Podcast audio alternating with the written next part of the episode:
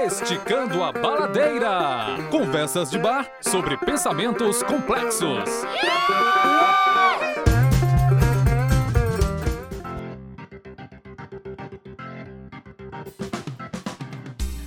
Olá, pessoas, tudo bem? Espero que sim. Este é o segundo episódio da ocupação do feed do Esticando a Baladeira. Oficialmente ocupado. Exatamente. Eu sou Eugênia Cabral, está aqui comigo Leandro Maciel. Isso mesmo, vamos nós. E nós estamos né, fazendo um retrospecto. Isso mesmo. O primeiro episódio serviu para a gente passar, apresentar a segunda temporada, né? Junto com a primeira, as mudanças para a segunda. E agora, nesse segundo episódio, a gente vai destacar os melhores momentos desses episódios da segunda temporada. Exatamente, os melhores momentos que eu e o Leandro achamos. Segundo o nosso julgamento. Isso, isso aí mesmo. você vai lá depois no post do Instagram do Esticando a Baladeira e você diz quais foram os seus melhores momentos. Você concorda com a gente, comigo ou com o Leandro, ou com nenhum dos dois e o seu é outro. Isso mesmo. Isso mesmo. E aí a gente vai acrescentando essa lista, porque foram muitos momentos marcantes nessa segunda temos temporada. Matéria-prima. Temos, temos. Temos, temos matéria-prima. Making off, né? então, eu elegi a quantidade de quatro ah, melhores bom. momentos. Eu vou dar a explicação por quê. Eu disse, Leandro, eu Acho quero que quatro melhores momentos porque eu não quero fechar a Gestalt. Claro, né? É o motivo mais justo impossível, né? nem três, nem cinco, quatro. Ninguém nunca faz lista de quatro. Você percebe que a pessoa está dedicada a, a, entender a vida dessa forma. Né? Exato. Então, vamos lá. Vamos começar. Leandro, me diga qual é o seu primeiro melhor momento. Eu vou começar na sequência mesmo. O episódio, o primeiro episódio da segunda temporada, dedicado a cinema, cinema e criatividade, com a Luciana Vieira fantástico episódio. Tem um ritmo muito legal. É a primeira vez que o grupo tá, tá entrevistando uma nova pessoa. A Lu chegou com a energia que o programa precisava. Esticou. Esticou. Então deu tudo certo. Tava no ritmo, no clima. Inclusive, ela colocou uma, uma questão que para mim foi essencial para a segunda temporada, que é revelar que a cri criatividade nos meios, nas profissões, está é, tá muito vinculada ao âmbito da prática. É o, a, é o cotidiano ali que impõe os limites dessa criatividade ou não. E que se você duvidar, é um tema que vai aparecer em todos os outros programas. Isso mesmo, né? vai questão... ser revelado. E, e, ela já apresenta isso no primeiro episódio. Mas o momento que eu quero destacar vai mudar né, o, o de um para o outro. Mas o primeiro momento é no minuto 14 né? Que tem toda uma tentativa da Lu e da, do, do grupo de explorar essa, essa questão de dinâmica e inclusive do desapego, né? Envolvido na, no, no cotidiano da produção cinematográfica e em outras áreas profissionais. E aí o nosso queridíssimo Diego, né? Com a sua mente... maravilhosa, prodigiosa, para dizer o mínimo, é, levanta a seguinte questão: essa criatividade esse, esse, esse desapego tem muito a ver com o Tinder. E aí todo mundo, oi? Como assim, né? É um momento de ego, acho, do, do, da, do Chicando porque ele faz conexões mais rápidas do que ele mesmo pode processar. e aí o grupo fica esperando. Beleza, você está dizendo, então você vai ter um espaço agora para nos convencer. E aí ele vai tentar buscar a relação do desapego com o Tinder, criatividade com o Tinder. E ele, ele engasga vê, e, é, e, ele volta. Isso, aí ele, ele vê que não dá muito certo, ele recupera. Talvez não o Tinder, talvez seja uma lógica do Facebook. E aí é maravilhoso quando isso acontece. Então, a gente começa com essa sessão Diego da, da segunda temporada. Muito bom. Eu acho que já é, é, aí, há uma apresentação dele, né, enquanto, enquanto pessoa na segunda temporada, a partir dessa associação inicial do, do episódio Cinema e Criatividade. Muito bem, é o momento Diego de ser. E o, o seu, qual foi? O meu primeiro foi do programa é, Ciência e Criatividade, com o Tiago Godoy, né? Quase que eu escolho o momento que ele fala que o, o bichinho daquele meme é o ratão do banhado. Não, nossa, eu acho que o, a maior revelação desse foi, episódio, e talvez da segunda temporada, tenha, tenha sido, sido, o ratão tenha, do banhado. Foi. Ficou, né? ficou uma coisa guardada comigo. Pode, inclusive, se tornar um mascote. Do Esticando. Né? É, a gente pode eleger pode. os mascotes possíveis do Esticando. Se eleger agora eu e tu, fica sendo, porque né, nós, vai ser a maioria dos presentes. Ah, bom, beleza. Aí a gente ganha por maioria dos votantes, acabou. Acabou. E é nosso mesmo esse negócio. É, então, vamos é lá. isso. Então já definimos o mascote. Esse povo não devia deixar a gente só no estúdio. Eu- Mas aí, o que eu escolhi foi uma, uma, um momento em que ele fala. é, eu não vou saber exatamente os minutos, mas depois eu, eu- a gente coloca. Que o, o- ele diz assim: ah, não sei o que da origem da palavra meme. Aí ele, o Ed diz. Ah, porque meme vem da genética. E o Tiago diz, gente, eu tô tão feliz de vocês saberem disso. E quase que eu digo, respondo pro meu podcast. É porque você não conhece o Ed. Claro que o. Ed ia saber dessa informação. Obviamente. Que- e aí eu acho que talvez seja o momento Ed. Aí lá vem o Ed contar que, né, porque foi o Richard Dawkins que ele falava de genética e que nós propagamos trechos do conhecimento e o nome disso é meme e daí botaram o nome de meme no meme. Tá aí, né? É o tipo de informação que o Ed, ele recupera, ele mantém na memória dele. Ele esquece nomes de pessoas para poder lembrar disso. Exatamente. Eu não duvido. Ele esquece nome de lugares, muito Tem- provavelmente. Tem um filme do um livro do Stephen King que tem um personagem que ele imagina o cérebro dele como um quarto cheio de estantes. Aí ele tipo ele vai ter que aprender a mexer no Mac dele. Aí ele vai lá numa estante, ele pega a pasta, letras de músicas dos anos 80, ele põe no lixo e põe a pasta como mexer no Mac. ele vai porque ele diz é, é um local finito. Eu não vou não vou trabalhar com muito. Então ele fica trocando as informações. Então, e- essa sala da cabeça do Ed deve ser massa. Deve, deve. Não, e o Ed é essa figura, é essa figura emblemática que faz esse tipo de coisa. Então. Aí eu tava lá ouvindo sobre ciência e criatividade, de repente você fica recebendo essas informações sobre meme. Aham. Então, muito bom, muito bom. Maravilha, né? Você acrescenta na sua vida essa informação. Exato. né? Dois. Então, o meu, a minha- o meu segundo destaque, né, é, foi do episódio, o episódio 17, dedicado a quadrinhos e criatividade, com o, digníssimo PJ Brandão, maravilhoso. Ma- né? Esse, esse episódio tá maravilhoso. Né? Esse episódio é uma maravilha mesmo, assim. E a quantidade de coisas. E eu não quero furar a Gestalt, mas é, eu, eu queria destacar dois momentos do mesmo episódio. Então acho que vale como Tá, um. vai valer como um pra não, pra não fechar a Isso, para não né? fechar. E aí, é, o, primeiro, o primeiro momento é quando ele descreve. Quando ele descreve o quadrinho lá que envolve desenho, fotografia, que ele está explicando qual foi o movimento que ele fez, inclusive na pesquisa de mestrado, etc. E aí ele revela a foto né? É, nos primeiros momentos do, do na, na primeira parte logo do, do episódio e ele fala desse impacto que é Das filhas da, filhas da, da Síria, né? isso mesmo. Nossa, e aí ele revela essa imagem final como uma imagem muito impactante que não poderia ser de outra forma, porque ela contém o peso da, do- da, da história do quadrinho e uma representação de imagem que rompe essa estrutura e foi impactante, assim, quando eu estava presente né, nessa, eu acompanhei essa gravação de perto e foi, foi impactante para mim na hora e é impactante de novo quando eu ouço.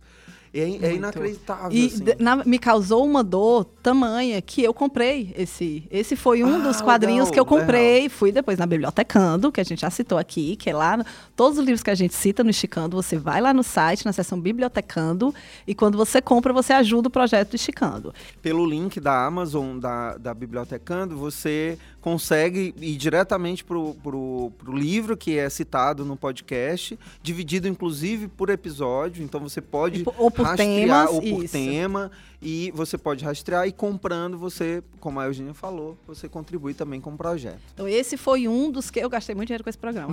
Eu, Isso mesmo. eu não posso ouvir, porque eu escuto de novo, aí eu, ah, eu quero comprar esse Outra. também. É. Então, esse foi um dos que foi o primeiro que eu comprei quando eu escutei esse programa. E eu li essa primeira esperando essa foto, e quando a foto vem. Nossa, É, é a porrada que ele falou que era. E É. é. impressionante o poder do rádio, né? Porque quando ele vai descrevendo, você sente angústia como se você estivesse vendo a, a foto. É mesmo. E a outra, a outra, o outro momento também emblemático, tá, tá por volta dos 40 minutos, uma coisa assim, posso estar errado, mas é quando. E aí é, é um, é um momento de expandir as possibilidades de leitura do- dos quadrinhos, né? Que é quando ele diz que, que o. Humberto Eco, ele apresenta os quadrinhos, ele, ele indica que aprendeu a ler com os quadrinhos, é, e a gente está comentando a respeito disso, sobre as primeiras impressões, os primeiros contatos com o quadrinho, e ele, e ele fala dessa, de como é o, processo de, de se alfabetizar pelo texto, mas pela imagem antes da escolarização formal. E, e ele indica que Humberto Eco falava que, que é, gostava mais de ler quadrinhos quando ele não sabia ler as palavras, uhum. porque ele uhum. imaginava sempre histórias diferentes para cada vez que ele ia ver o, o, a história, né? A história em quadrinho. Então é esse potencial de leituras que as leituras das imagens propõem e que muitas vezes é limitada pelo texto ou pela pela narrativa que é fechada ali. Então, a possibilidade da imaginação mesmo, de buscar a imaginação, eu achei muito, muito, muito bonita essa parte. E ele complementa essa parte indicando um elemento essencial dos quadrinhos, que é a lógica do quadrinho ser ao mesmo tempo o, o tempo e o espaço. Sim. Então, o, o, o, o espaço está dado, é a folha, é aquele, é aquele plano, mas o tempo que a ação demora é o tempo da sua leitura, é o tempo de você virar a página, é o tempo que você corre, os olhos se relaciona com, com o próprio artefato ali. Fantástico isso. Isso, isso assim, explodiu, explodiu a cabeça. A cabeça. Explodiu a cabeça. Porque ele até interroga o Ed, né? O se, se, a, o cinema seria uma arte mais de espaço ou de tempo? É o Ed, de tempo. E Aí uma ele... estátua, mais de espaço. E ele inverte. Ele diz, não, o cinema é espaço e a arte é de tempo. Também. Né? Nossa. É, essa, essa, essa é. variação, é. inclusive para ler. E aí, dessa, desse tipo de leitura e abordagem, eu passei a imaginar todas as outras, as outras artes e os outros elementos artísticos, como é que a gente se relaciona, né? É, com virtual, com não virtual, com material, o material distante de nós, o, o material próximo de nós, do nosso, nosso uso. Enfim, explodiu minha cabeça para essas possibilidades de leitura e acepção do, do, dos produtos culturais. Foi maravilhoso. Muito bom. Eu vou voltar ao programa, né? A gente estava no 17, eu vou para o 16. Tempo e Criatividade, com uma pessoa chamada Leandro Maciel, Eita. historiador. e aí, no meio do programa, não é porque a gente está na sua frente, mas no meio do programa, o historiador em questão desse programa está falando de da noção de confirmação de, tradi de tradição que não supera alguns temas e que na modernidade a gente passa a ver o futuro como um espaço de possibilidades e esperança, o que permite a criatividade, porque aí a gente pode olhar para o futuro e pensar em criar. Uhum. E foi um, porque a gente fala tanto de criatividade, né, nesse programa, e teve uma hora que eu parei e disse: "Nossa, poxa, valha, urra, só por isso que a gente pode falar em criatividade, né? Daquele, é aquele momento que você sente as peças se encaixando na sua cabeça. muito bom, muito bom. E aí foi muito legal, porque aí foi. Eu lembro que a gente gravou e eu participei dessa gravação no sábado. E eu acho que sábado à noite eu estava fazendo alguma coisa e olhando para o tempo e pensando: não, olha, porque aí, quando a gente tem esperança no futuro, a gente se preocupa em criar. Porque se você não tem esperança, por que, que você vai criar? Então, eu ainda fiquei rodando uhum. né, a, a imagem, a, o conceito brincando na minha cabeça que por massa, alguns dias. Massa, Foi muito que legal. Bom, que bom. Que bom. É, é, é, legal essa, essa, essa, essa questão, porque a gente acha que mesmo conceitos do, do mundo subjetivo, como pode, ser encarado a criatividade, eles, eles sempre existiram, né? existe uma historicidade nas coisas, em todos os processos, principalmente nos conceitos e na linguagem, que a gente despreza quando a gente vai pensar a respeito. E a lógica de problematizar essas questões, problematizar o mundo, enxergar o mundo de outras maneiras, eu acho que começa por nós, começa com o uso que a gente faz das coisas, principalmente com as palavras. Né? As palavras escondem um universo de sentidos que é, talvez eles, elas já contêm esses elementos que a gente busca e procura. Eu falo muito isso com os meus alunos, às vezes de, de saber, né? Assim, como a gente trabalha com escrita, uhum. da gente saber, gente, de onde vem essa palavra e o que quer dizer essa palavra. Sim. Ou às vezes, né? Essa expressão, né? Tá, eu falo muito da sala do Inês é morta. Ah, agora, Inês, você sabe de onde vem a expressão Inês é morta? Aí os meninos olham e gente, você tem que saber de onde vem as coisas. É uma história fantástica, né? O, o príncipe português casou com uma plebeia e aí disseram para ele que estava tendo uma invasão, ele saiu correndo. Quando ele estava no meio do caminho, ele se tocou. Gente, isso aqui é uma armadilha. E ele voltou. Mas quando ele voltou, já tinham matado a, a princesa, a plebeia que, que Nossa, ele casou, que era Inês. Sabia. E aí Inês é morta. E aí de, disso que vem a expressão. Agora já é tarde, Inês é morta. Assim, você viu que lhe enganaram, mas você viu muito tarde. Viu muito tarde. Demorou. Exato. Demorou. E aí, assim, a gente tem que né, e, e descer o nível no, na, no significado hum. das palavras, de onde vem, dos conceitos. Quando a gente começou a pensar nesse conceito, o que, que possibilitou ele chegar? Isso é muito legal e os novos conceitos, né? Os conceitos que a gente está criando todos os dias. A linguagem é esse, esse fluxo de criação, uso, criação, dá novos sentidos. Esse organismo vivo, né? É, eu lembro, inclusive, de, de uma palestra que eu, que eu assisti do Ferreira Goulart, quando ainda era vivo, é, de, de, dele falando de um momento na carreira dele em que as palavras se esgotaram de sentidos, ou elas se. Elas se multiplicaram de sentidos a tal ponto que ele, que ele não tinha como. É, é, era, era, é, as palavras se tornaram tão pesadas dentro do texto que ele, ele não conseguia, ele não conseguia dar um encadeamento. Porque todo, ele, ele passou a raciocinar sobre todas as palavras. E aí, quando você faz isso, elas, elas, elas não ganham a fluidez que normalmente a, o uso comum cotidiano dá. Ele estava falando que, para anular esse, esse aspecto, ele começou a escrever em outras línguas porque ele fugia do sentido, pelo menos dos sentidos que ele, que ele, que ele já conhecia do idioma português e tal. É engraçado, porque quando eu vou para outra língua, eu surto nas palavras. É o contrário para é, mim. eu também. Eu, eu falei com um dia eu, eu liguei para um amigo meu que é professor de inglês, é maravilhoso, e eu disse assim, olha, eu tô há uma hora tentando saber se eu coloco green, smile ou, ou, não, era green ou smile numa, numa, numa frase porque os dois eram um sorriso, não era o laugh, né? Que é rir, que é gargalhar. Mas era o smile ou era o green? Eu disse que é uma projeção, é, é parecido, é, um é falso, outro é verdadeiro, o, o que é? E ele se acabou de rir, porque ele disse assim, meu Deus, mas que pergunta profunda entre duas. Eu digo, não, eu tô há muito tempo, eu escrevo uma, eu apago, eu escrevo outra, eu apago, você resolva a minha vida. Pois é. Né? Então...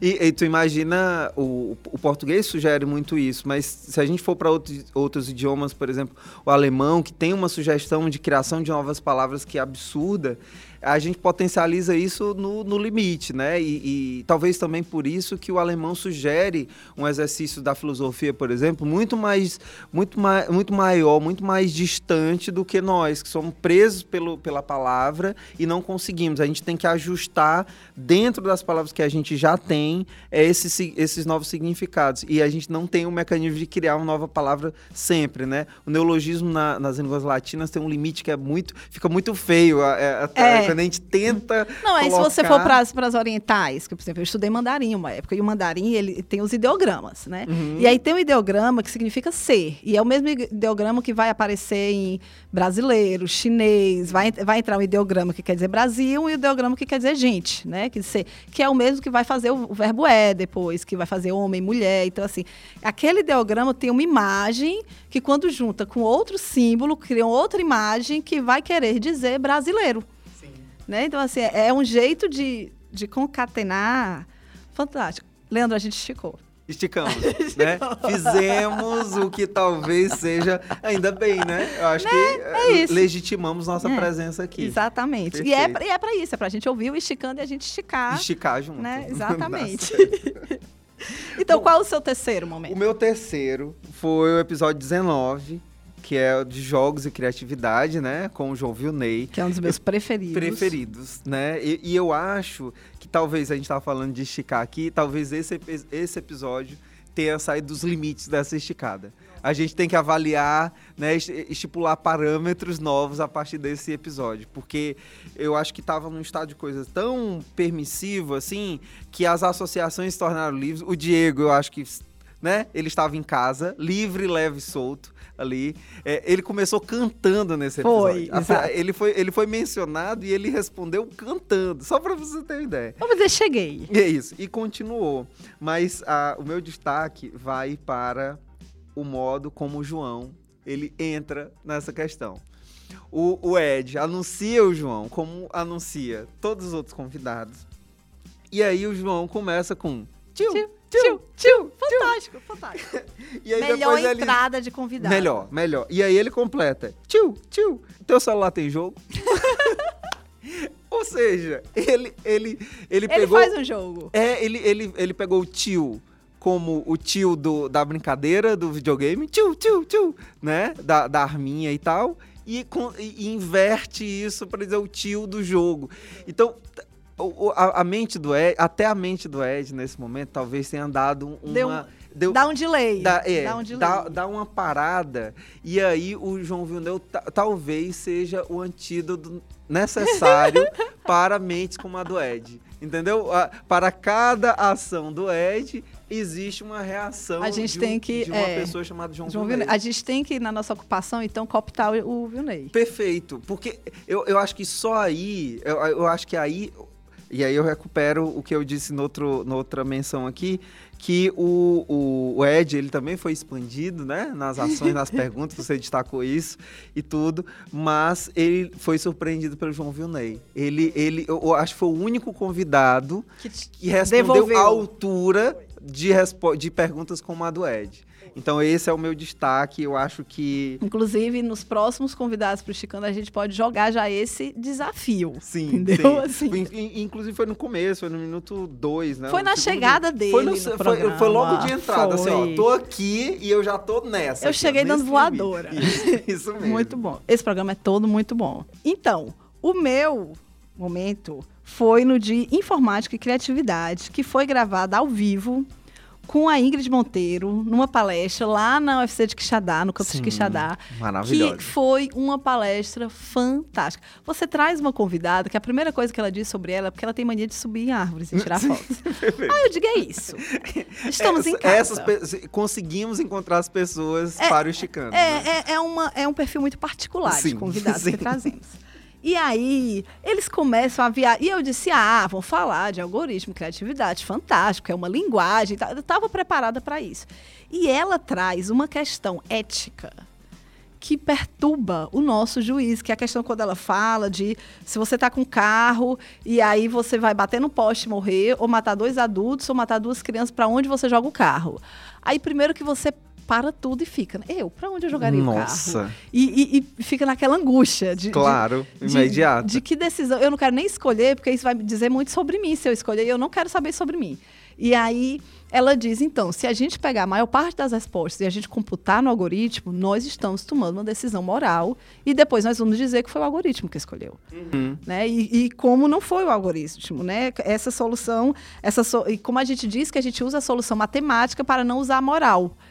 E aí, eu, eu acho que eu nem ouvi o resto do programa, porque eu fiquei. Ficou nessa. Zzz, e, né? e, e é, é, é legal essa questão, porque a gente acha que a máquina, por ser desprovida de humanidade, ela é isenta desse processo. E é melhor entregar a máquina. E, e isso, e, e, é como se a máquina surgisse do nada, do de, nada. deu na árvore, né? Exato. Caiu e, aí isso. existiu. Como se ela não fosse programada para realizar aquilo que ela foi pensada é, para fazer. Me lembra do, do Eu Robô, do, do Asimov, que o personagem é muito revoltado uhum. porque houve um acidente e o, o droid veio salvá-lo e o droid examina as taxas de sobrevivência das pessoas pessoas e ele pega quem tem melhor taxa de sobrevivência. E o personagem é salvo. Mas a outra pessoa era uma criança. Sim.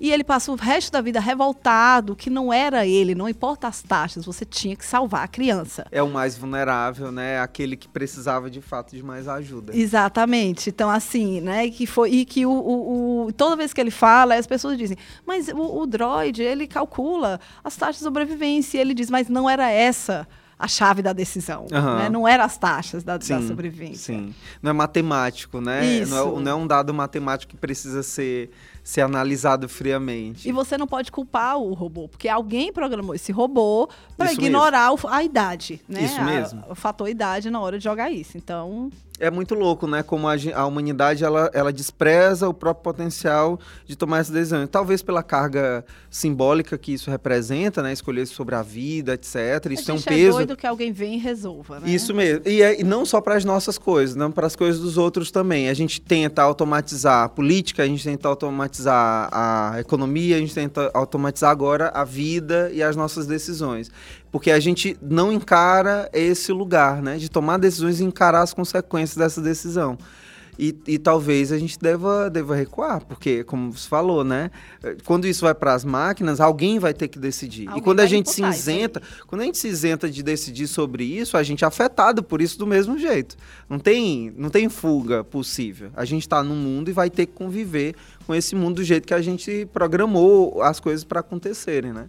E é, é legal. Essa, essa, esse momento da entrevista também eu achei muito, muito, muito bom porque a gente acredita uma, uma tecnologia fria e distante do, do, dos seres humanos, quando a gente está tá cada vez mais próxima, inclusive dentro do ser humano, né?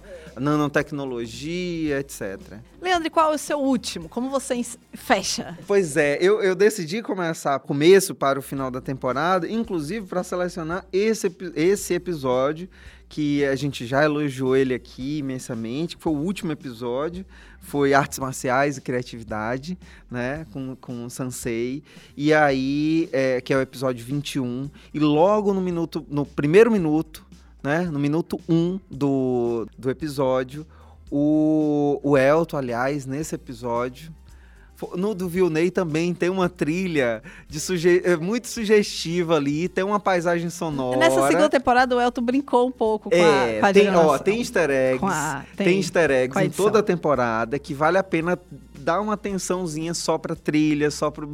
Dá, tem, tem coisa, tem coisa ali. O programa de tempo, ele começa de um outro jeito, é, que outro programa começa, mesmo, né? Ele, ele, dá uma brincada com a edição. E nesse em especial, porque o quebrando toda, toda a, a. A, paisagem sonora que vinha na a, temporada. E a estrutura mesmo do programa começava sempre com Ed anunciando o programa e tudo. Aqui não, aqui tem uma, uma trilha no começo que leva a gente para um lugar. A esse lugar a gente encontra o sensei, que a gente nunca ouviu falar é, até então, né? A gente não tinha ouvido a começa voz dele. aquela voz na sua cabeça. E aí ele começa a ele começa a indicar um movimento, um exercício que vai ser que vai ser realizado pelo grupo que tem a ver com respiração, com meditação, com, com que é aquele exercício das vogais e é, é forma assim uma uma uma mise-en-scène, né, um termo do cinema, mas uma mise-en-scène que é as pessoas naquele momento fazendo aquilo e, e como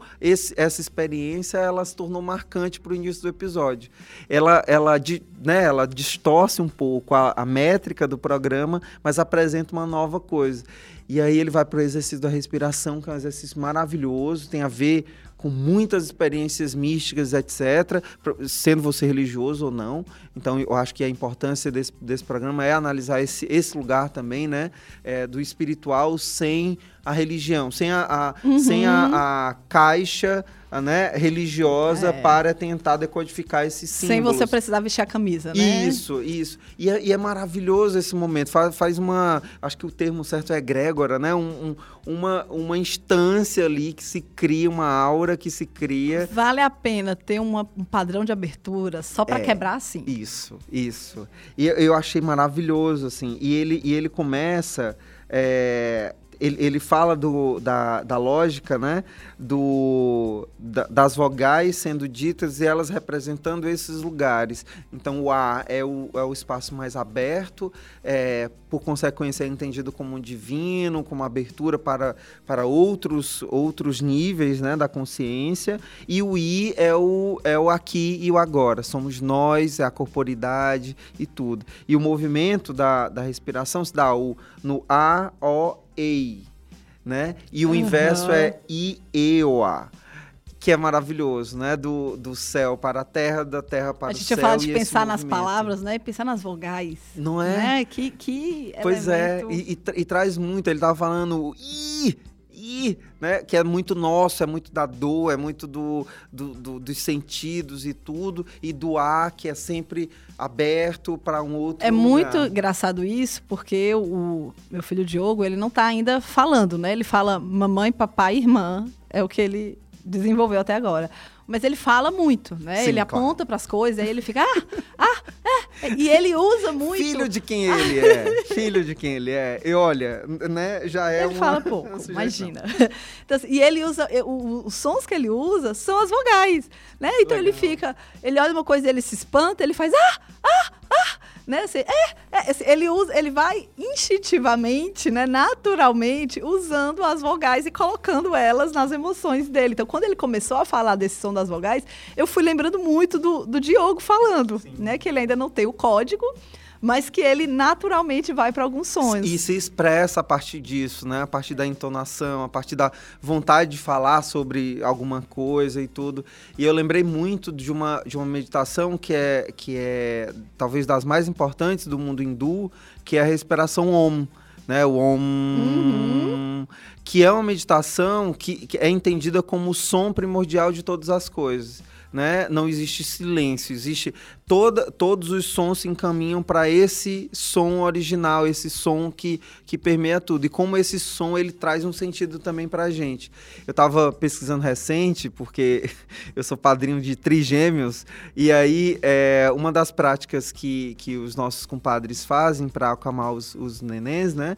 É o, o, o ruído ruído cinza, ruído branco, ruído, ru, algum ruído. Ruído útero, é isso? É, que, que simula, que, que simula, que o, simula o ruído do, do útero. útero. E quando eu ouvi, eu não conhecia, mas quando eu ouvi, nada mais era do que esse som, de um som meio gutural, que anula, anula né, o, o som externo e acalma o bebê justamente Você pode procurar no YouTube, é, ruído não. do útero, e tem lá inúmeros vídeos. Tem, e tem, tem no Quem Spotify. Quem tem bebê usa tudo. Agora imagine quem tem trigêmeos, né? né? É, isso, qualquer artifício. Se fosse, né, se fosse trash metal, ia ser trash ia metal. Ia ser trash metal na cabeça desses meninos. E, e, é muito legal esse, esse, esse lugar, né? Esse lugar do som. E como essa paisagem sonora, esses sons que são sensíveis, né? Estão na instância do sensível, eles nos atingem, nos influenciam e a gente não tem consciência sobre eles. Então, só em experiências como essa, por exemplo, né, que o Sensei traz para a gente, coloca no primeiro momento do programa, e eu, eu, lembro da situação, eu não participei ativamente, né? Não, não, não compartilhei de perguntas e tudo, mas eu estava presente no estúdio e eu lembro da sensação que foi passar por essa experiência coletiva também, né? Eu, Elton, o pessoal da mesa e tudo. Foi maravilhoso, né? Você se sente revigorado e você se sente mais, mais ativo para os sons do ambiente. E isso é fantástico. Muito bom. Muito bom. Eu vou terminar então o meu falando do programa Pedagogia e Criatividade, ou que ações acionam a educação, né? Não, é. eu, eu, dou uma chance para as pessoas adivinharem quem dá o nome aos programas do Chico. Pois é, né? É, é um, é um vai, vai, ganhar um prêmio. Isso, exato. então, nesse episódio, estou falando com o professor Batista e o professor Márcio, e em determinado momento, o professor Márcio fala é, sobre a necessidade de alimentar o mundo com pessoas capacitadas para desvendar o mundo. Ele diz, olha, a gente precisa alimentar... E é uma frase que ele fala, né?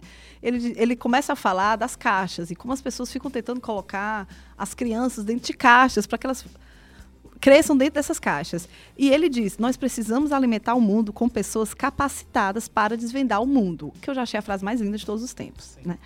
E aí eles, para você criar, você tem que ter um potencial criativo. E você não vai ter esse potencial se você for criado dentro de uma caixa. E aí, eu achei assim, que foi um metaprograma, porque claro. aí eu fiquei pensando, da, da, nossa geração, meus filhos são educados em escolas construtivistas. Eu fui educada beabá, bebê, bebi, né? Então, assim, eu fui educada dentro de uma caixa. E eu tive um longo processo da minha juventude para cá para conseguir brigar com o mundo e sair das caixas. E essa geração que está agora no mercado de trabalho, que está agora convivendo com a gente na rua, no, no né, na academia, para quem é de academia, na igreja, para quem é de igreja, na, na, sala de aula, essa geração, ela teve a educação das caixas. Sim. Mas essa é a geração que nós estamos, como mercado de trabalho, olhando para elas e dizendo, mas vocês precisam ter potencial criativo. E, e como, né? Como e... cobrar de uma geração alguma coisa que ela não foi alimentada. Ela não foi, foi alimentada, isso, ela, não ela não tem potencial estimulada. criativo. Ela não, ela não foi capacitada para desvendar esse mundo de forma criativa, agir de forma criativa, mas hoje se, se cobra isso delas. E aí você vem para existências de programas e projetos como Esticando a Baladeira, Sim. que justamente fala de resgatar esses, esses, essas ferramentas de criatividade e sair da, dos estereótipos que estão lidando e, né, e brigar para pensar o mundo de forma criativa. Pois é, e eu penso muito nisso, de que a criatividade, mais do que uma disciplina escolar, ela deve permear a, as ações da escola. E eu acho que isso é mais importante do que transformar a criatividade numa caixa, né? A gente discutiu muito depois do programa essa relação de como a criatividade poderia auxiliar o ambiente escolar, inclusive no currículo, na construção do currículo. E que e quando você educa a criança assim, né? Dentro, a minha filha não é da Waldorf, ela é do construtivismo, mas ela não é corrigida. Quando ela responde as coisas, gente, e tem uma conversa com os pais, né? E de, olha, não é para dizer você está errado, é para deixar rolar a informação. Tem uma história deles aqui, eu amo, que ela diz. É, ela, tá, o pai dela estava contando a história da, da Chapeuzinho Vermelho e todo dia antes de dormir ela tinha que ouvir a história da Chapeuzinho Vermelho, né? Que tem horas que a criança ela fecha com uma história. Fecha. E num determinado dia ele foi super disruptivo, ele trocou as palavras, ele disse assim: "Ah, Chapeuzinho, é para te ouvir melhor". E ela parou e disse: "Não, pai, não é ouvir, é para te escutar melhor". Tipo assim, você está bagunçando minha história. E o pai dela virou, e ela tinha três anos, e o Paulo, ele não alisa para Elisa, ele, ele joga, né? A informação, ele disse, não, meu amor, isso são sinônimos. Aí ela, o que são sinônimos? Eles, sinônimos são duas palavras que elas querem, elas são diferentes, mas elas querem dizer a mesma coisa. Escutar e ouvir querem dizer a mesma coisa. E ele continuou a contar a história e a Elisa ficou calada. E a Elisa calada, você, ela tá ali, ó. A, a, a cabeça. Tá processando. E quando ele terminou a história, ela disse, pai, eu sei sinônimos. Eu sei palavras que são sinônimos. E ele disse, filha, quais são? E ela disse, comer, beber e falar. E aí o Paulo, como nós somos né, muito bem treinados, não disse, você tá louca? Não tem nada a ver. Ele falou, meu amor, como essas palavras são sinônimos? E ela disse, são três palavras diferentes que você faz com a boca. Tá aí. e aí, ela teve uma linha de raciocínio tão clara que a gente disse: é mesmo, meu amor, muito bem. Né? Aí você, nossa, você ensinou errado, você disse para mim que era sinônimo. Gente, ela não vai usar sinônimos, ela não vai fazer prova de sinônimos agora. Mas a gente tem que premiar o raciocínio que ela fez para chegar. Com certeza. E, e, quando a gente fala do método isso da é um criatividade, estímulo, né? isso, é isso, é, é, poder fazer os raciocínios até criar algo novo. Uhum, né? Uhum. Que essa educação tradicional não tem.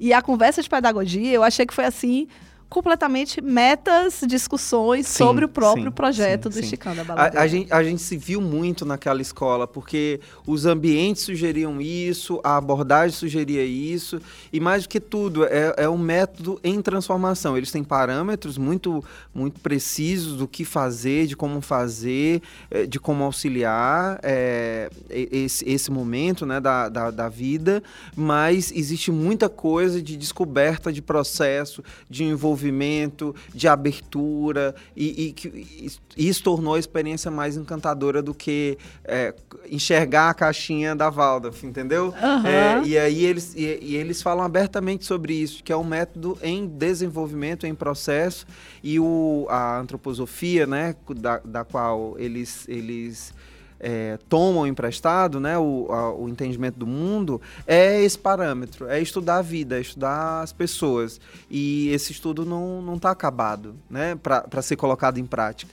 É um, é um constante aprendizado que envolve, inclusive, perspectivas diferentes que precisam ser envolvidas para dificultar estabelecer novos limites. Imagina essas reuniões com todos esses pais é. tomando essas decisões, né? É. Que deve ser fantástico. É, deve ser. E, aliás, é um dos principais gargalos, né? Porque porque todo mundo está em aprendizado nesse lugar. Os professores estão em aprendizado, os estudantes, né, as crianças estão em aprendizado e os pais precisam estar em aprendizado também, porque toda, todas essas comunidades elas participam desse lugar, né, do lugar da criança crescendo nesse mundo. E aí elas precisam colaborar e os choques são inevitáveis. Com certeza. Assim é a, cri é a criatividade assim também, é a né? criatividade. Tem barreiras que a gente precisa superar e esses, essas barreiras elas precisam ser novas para as invenções poderem ser novas. Se não também. tivessem os choques, não ia ter o, não ia ter o novo, né? Muito legal.